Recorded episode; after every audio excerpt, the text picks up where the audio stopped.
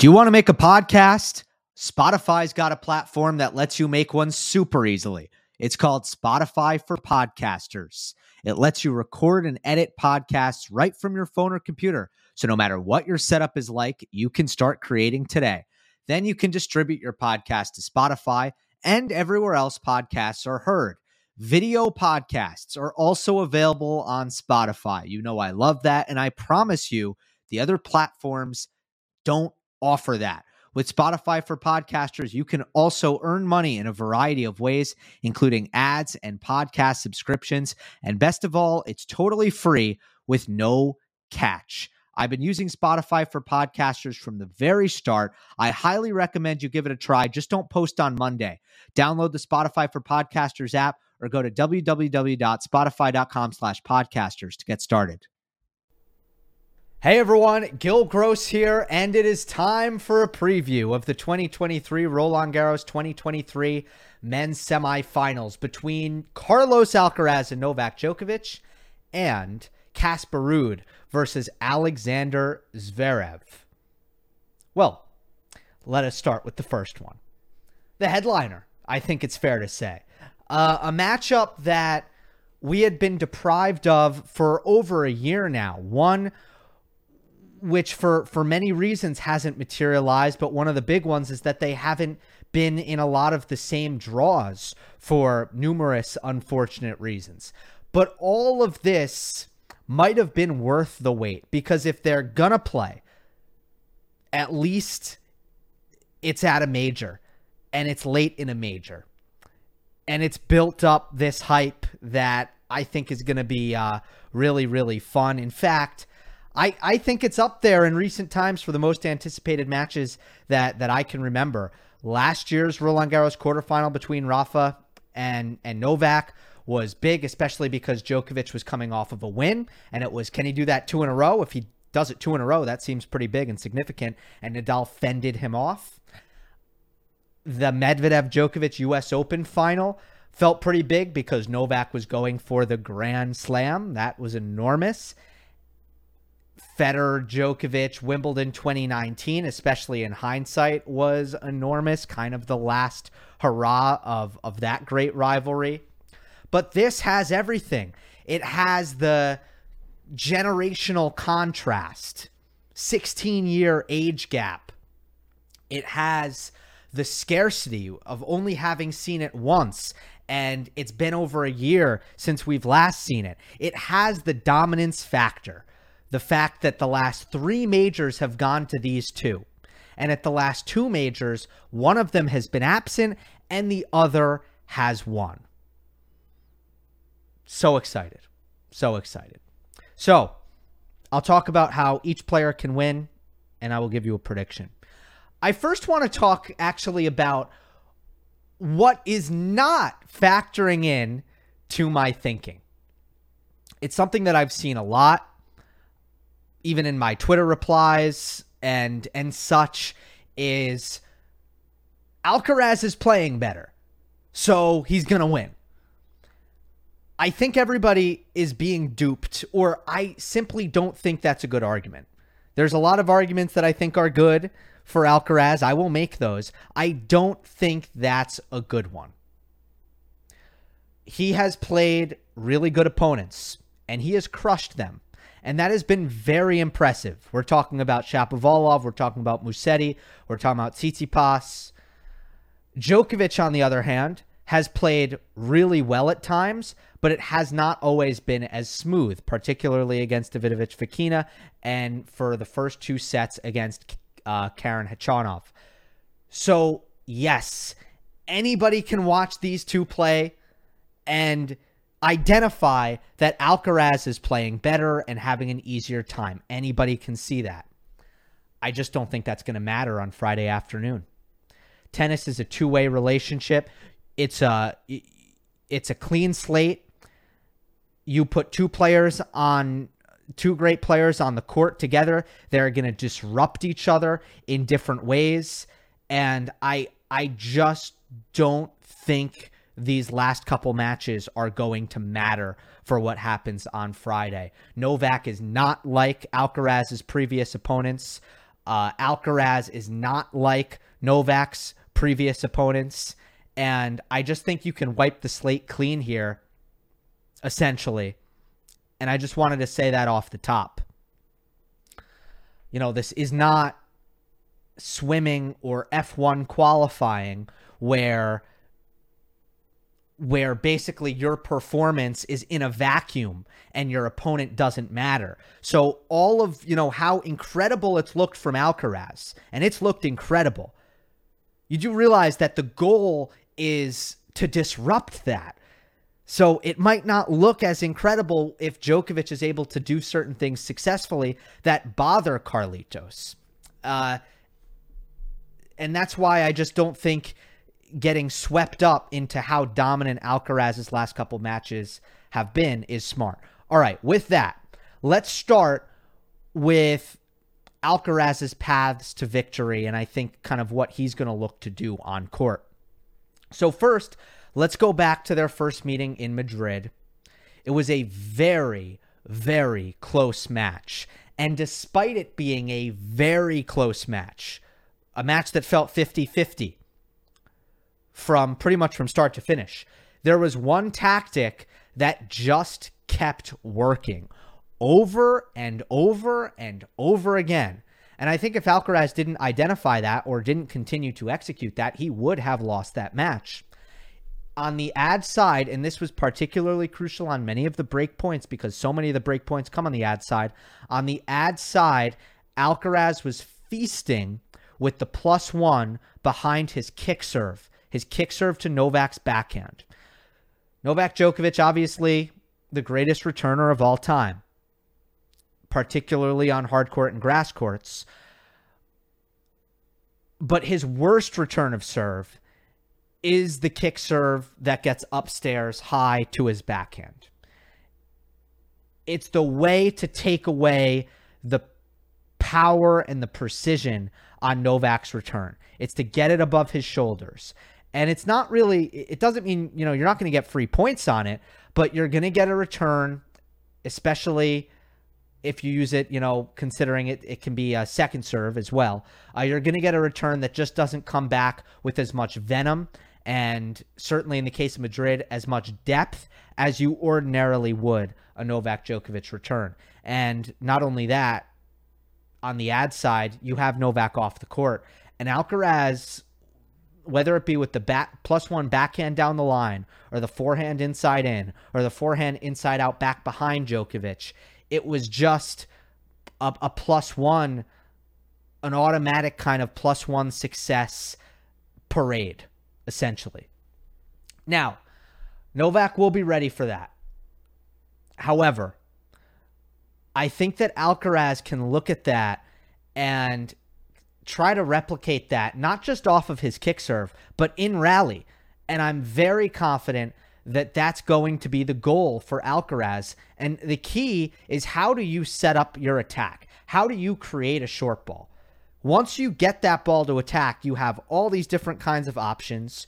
If you're Alcaraz, you have the drop shot, you have the big power, you have the ability to finish at net. The key is finding that attackable ball, drawing that short ball. And I think he's going to do that with height to Djokovic's backhand. So I expect super high R P M forehands, ideally inside out, down the line to Djokovic's backhand. You get the ball above the shoulder on clay and you attack from there. Rafa has been doing that, you know, to Novak. It's it's definitely kind of the pattern you want to find. Now, you know, you can kind of, you got to mix it up, right? You need to throw in variety, but I feel like that is the base. That is the bread and butter pattern, and the goal is you're trying to attack Djokovic with height, break his contact point with the backhand, draw the weaker ball from there, and attack.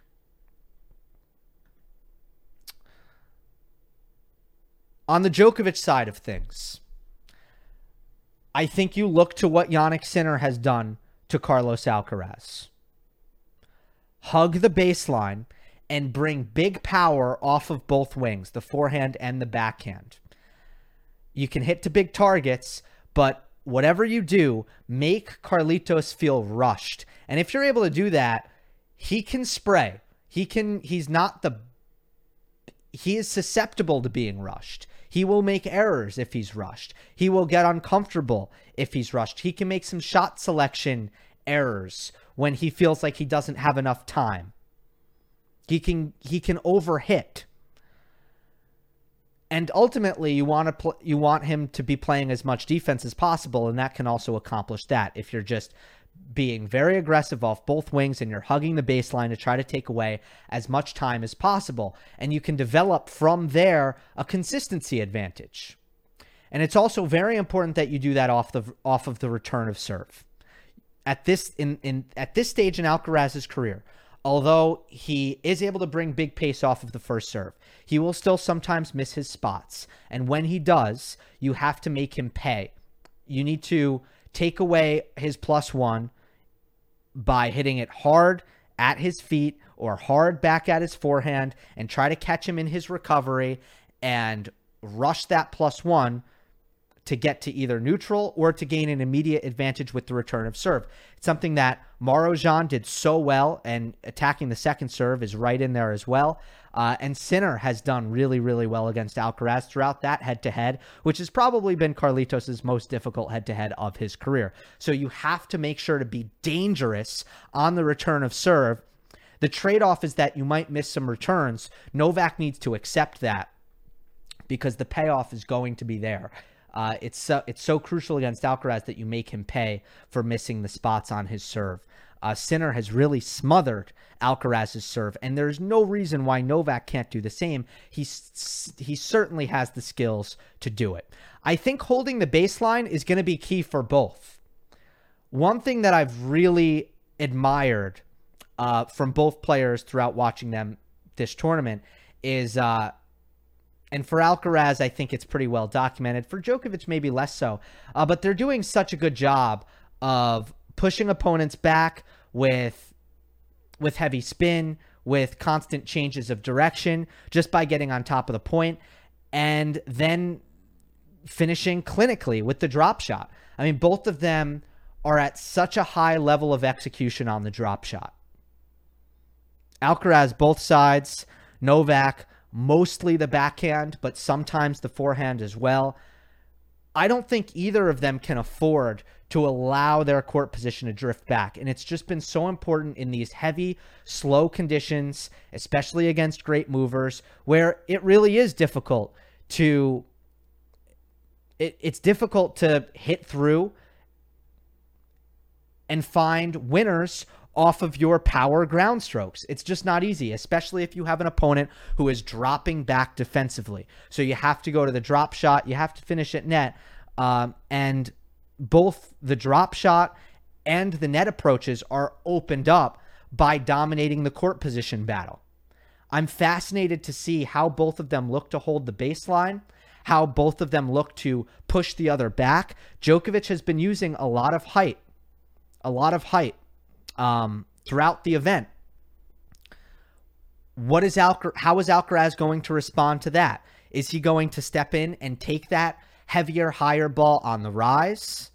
Or is he going to be pushed back by it? That's a big question. And for Djokovic, the same. But I do think that Alcaraz can attack with height a little bit easier than Djokovic. I don't think... Uh, I think Alcaraz can just accomplish heavier R P Ms, and that gives him the ability to kind of get the same effect without having to put so much shape on the ball, if that makes sense. And it just becomes a, a little bit more effective that way. The other thing that's going to be interesting to see is the contrasting approaches under pressure. Djokovic five and oh in tie breaks at Roland Garros this year. Uh, Alcaraz, I, I'm I'm curious, so let me pull up the number here. I wonder what his record is in tie breaks. Um, I wonder what it is in twenty twenty-three as well. Uh, in the last fifty-two weeks, my goodness, Alcaraz is twenty-one and nine, a seventy percent win rate in tie breaks. And in twenty twenty-three, um, he's seven and three, so he hasn't played as many tie breaks, but that's still an identical win percentage of seventy percent. So both of them just excel in this format, but they have completely opposite approaches. Alcaraz throws a ton of variety your way. the pressure situations is when he likes to take advantage of your passivity. And he serves in volleys. Well, are you feeling nervous and you're trying to hit a safe return and making sure you get the return in play? Alcaraz punishes you for that. Are you dropping the ball a little bit short? Alcaraz punishes you with that because he loves to hit the drop shot under pressure, because he he knows that if you're getting tentative, you might your depth might suffer and your court position might suffer a little bit. So all of the you know, the, the net rushing Alcaraz loves to do under pressure. He really likes to tap into his aggressive offensive arsenal in these big spots. And you, we know what Djokovic likes to do. He likes to lock down, trust his legs, and simplify. No unnecessary risk. Uh, really cut down on the mistakes and make his opponents come up with seven great points in order to beat him. It's such a different approach. And I wonder, will both of them completely stay true to themselves, or will one of them kind of throw in a curveball? Will one of them waver a little bit? Will Novak get more aggressive? Will, will Alcaraz kind of shy away from the creative offensive variety? It's going to, that that's going to be just something to watch. And, and I'm not really, really sure. So with that prediction, I believe that Djokovic's advantages here and Djokovic's paths to victory are fighting against the conditions. Novak has a serve return advantage. I like I like his serve better. I like his return better. That matters less on this slow clay where they are going to be getting into more neutral situations. Novak will be getting less free points. Uh, his return, his aggressive returning, is not going to be quite as effective because Alcaraz won't be quite as rushed as he might be in quicker conditions. Djokovic's ability to rush Alcaraz and be more comfortable in a in a very high pace of play, fast pace of play, Djokovic's compact power. Well, it's tougher to rush Alcaraz because everything is moving slower in these conditions. And I think when there's a lot of time, when Alcaraz has enough time, and I think he will because of the conditions, his forehand becomes more deadly. His movement becomes a bigger, uh, a bigger problem. It becomes harder uh, to kind of deal with his ability to scramble and his ability to turn defense into offense, which at this stage in his career is at an even higher level than Novak. And yes, Novak is at a high level in that area as well. So I think a lot of the serves come back into play. I think Alcaraz has enough time uh, to be deadly on his forehand, do more damage with his power, his superior weight of shot, and the speed at times may also make the difference from a neutral From a neutral position. So much of Djokovic's uh, serve plus one kind of precision, return uh, capabilities, and that bang bang stuff that I think he does a little bit better than Alcaraz, so much of those are out of the equation, and it becomes much more about the raw speed and power that Alcaraz brings to the table, uh, combined with, I just think, his his superior finishing on clay court, the way he uses the forehand in tandem with the drop shots uh, and the heavy R P M uh, to kind of push Djokovic back and kind of get it upstairs on the backhand. I really like that pattern for him. So uh, mentally, obviously Djokovic is the much more experienced player, but I don't, I, I don't think that's going to be uh, a, a huge difference maker. I don't envision Alcaraz having too much trouble with his nerves. And that's kind of how I get to the Alcaraz prediction. I'm going to stick with my pre-tournament prediction of Alcaraz in four. All right, moving on to the next semi.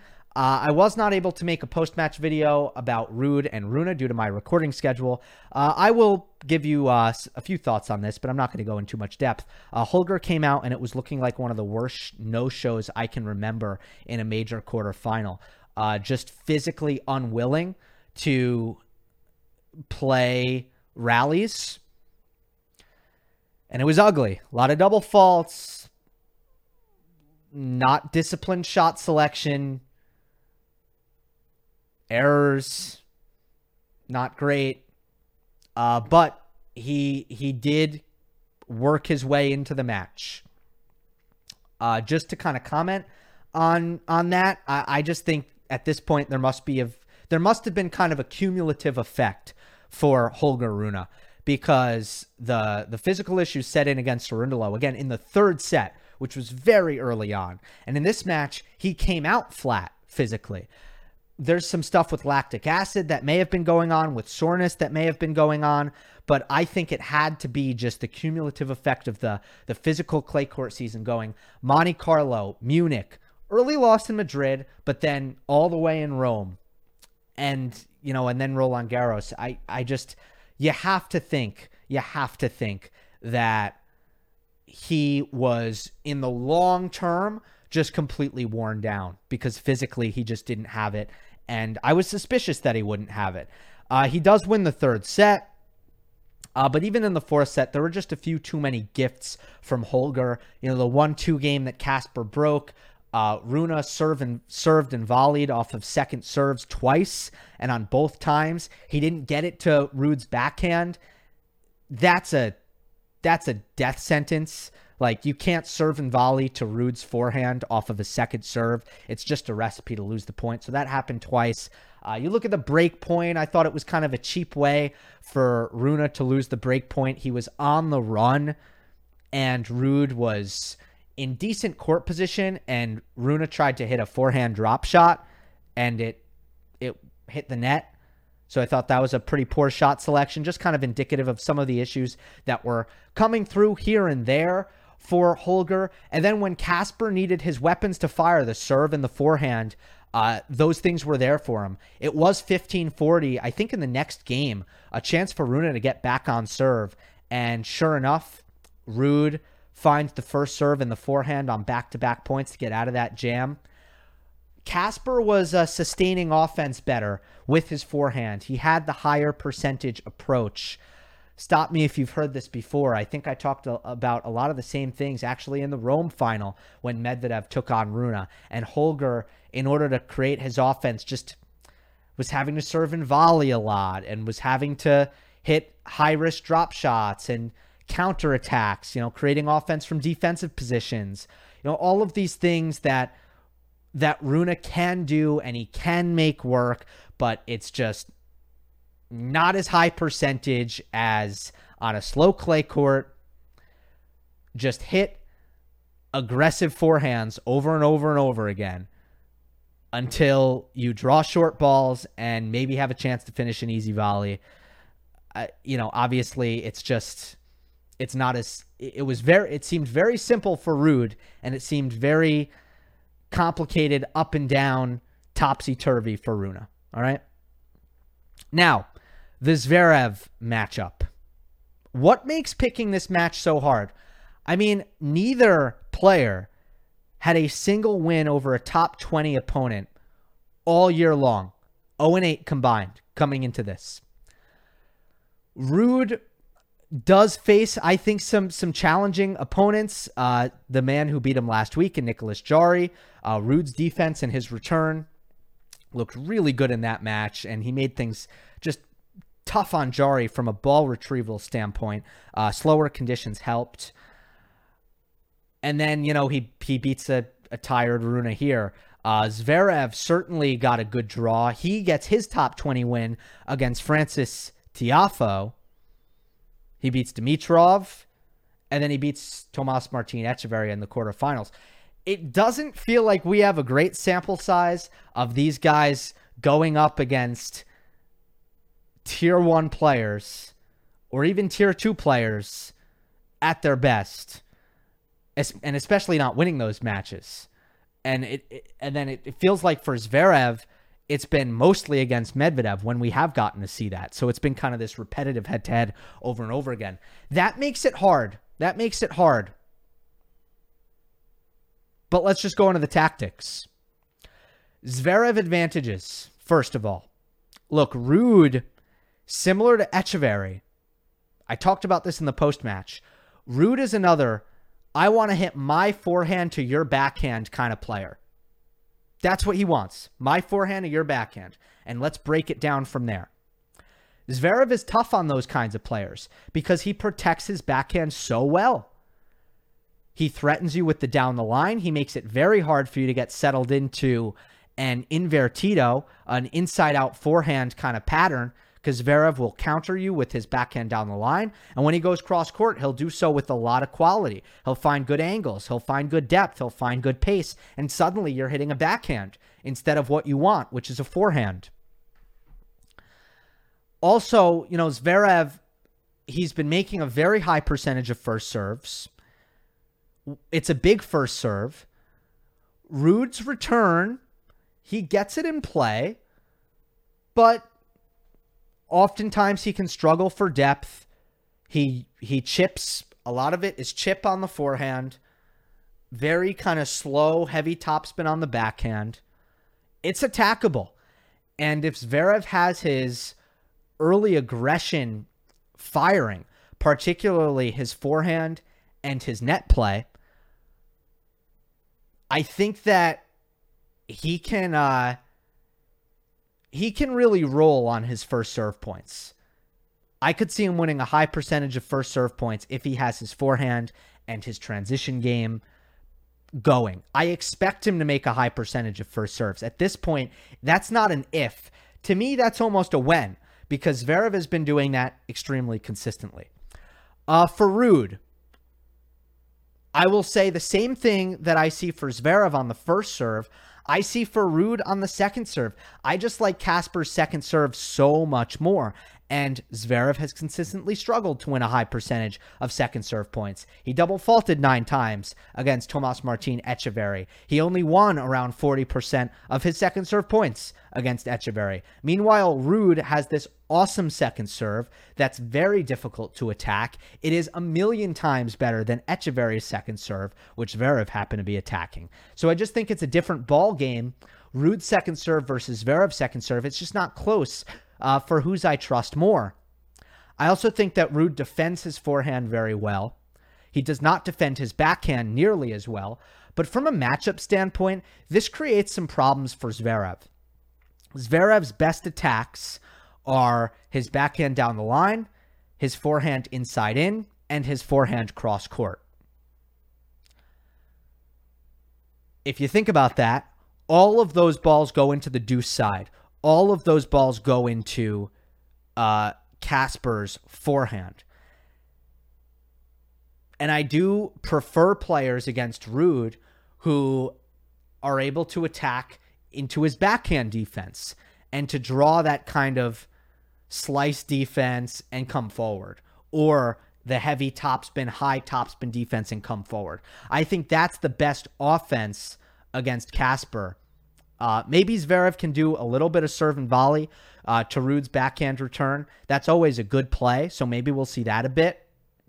But in general, Zverev's much more comfortable attacking into the deuce side. And I think Ruud can take advantage of that with some great forehand D and even some counterattacking forehand D. He's able to flip points around real quick. Sometimes from a difficult position on his forehand, he can turn defense to offense with one swing of the racket. In fact, he's phenomenal at that. So so look for that. Is Zverev going to be willing to attack into the ad side? Maybe not. That could be an advantage for Ruud. And on the other side of the coin, uh, Ruud needs to be able to protect his backhand in the backhand to backhand. I think that Casper might have enough height and spin to keep Zverev at bay a bit. Again, comparing it to Etcheverry. Etcheverry was hitting a very straight backhand. Somewhat, you know, good, good speed, but predictable, cross-court, and very straight. Ruud puts a lot more height and topspin on it. Actually, uh, it's a high R P M backhand. And I think he'll create, he'll force Zverev to try to create more of that and generate more of that pace on his double-hander. And that might sap a little bit of Zverev's offensive capabilities on the two-hander. But it's also going to be important that Ruud is willing and able to change down the line. I don't expect Ruud's backhand down the line to be a consistent offensive weapon throughout the match, but he just needs to be able to kind of pattern change and get it back to the forehand side of Zverev in order for him to have success. I think if he does that well, he'll be in a good position. He also needs to uh, take the forehand inside in as soon as he possibly can, because if he's hitting his forehand inside out in his Zverev's backhand, eventually Zverev is going to neutralize. one hundred percent, no doubt about it. You just can't get away with hitting too many inside-out forehands to Zverev's backhand unless you find a nasty angle, which at times Ruud will do. But in general, go inside in when you have the chance. Very important against Zverev. Prediction.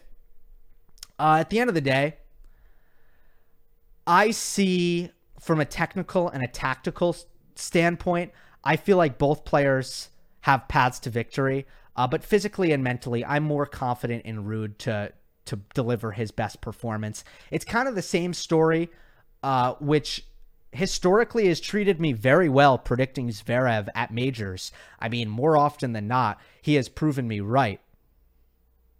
Not last year at Roland Garros when I thought Alcaraz. I think I I think I picked Alcaraz to beat him in the quarterfinal. Uh, but back to the point, I trust Ruud's second serve and his forehand under pressure.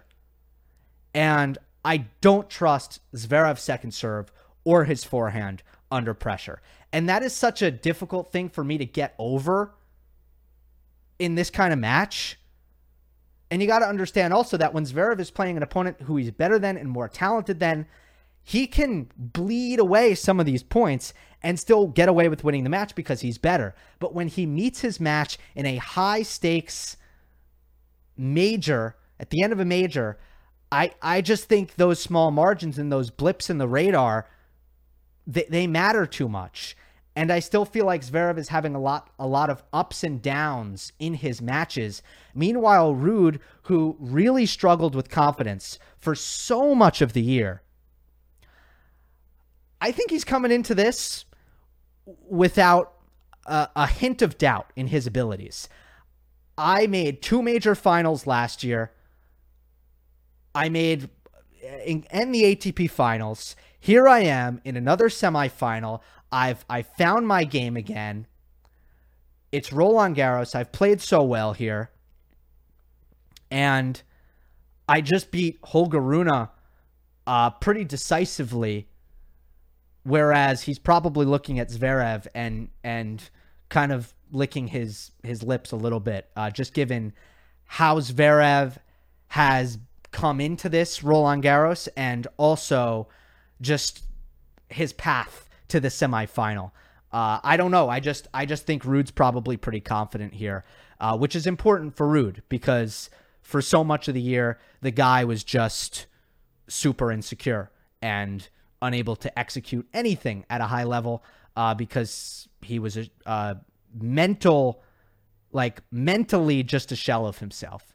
I think that's in the rear view, and it's really Zverev's mind who I worry more about. Looking forward to these semifinals. Hope you enjoyed. Don't forget to subscribe. I'll see you next time. Our house is a mess. Come on in. I'm Amber Wallen, internet comedian, plant queen, and host of your new favorite podcast, Fly on the Wall. Okay, that's pretty presumptuous to assume that this is going to be their favorite podcast, by the way. Like, come on, Amber. Anyway, that wasp that you just heard interrupt me is my husband. And co-host, Benjamin Wallen, also a comedian, and I host people at our home. I have a great wine collection in my cellar. Well, you it's mean not a cellar. The mini fridge. It's a mini fridge. It's a mini yeah. fridge. New episodes of Fly on the Wallin drop every Wednesday. Listen in as we discuss relationships, books, and keeping our sweet baby kid alive while we make laughs on the internet. Subscribe to Fly on the Wallin wherever you get your podcasts.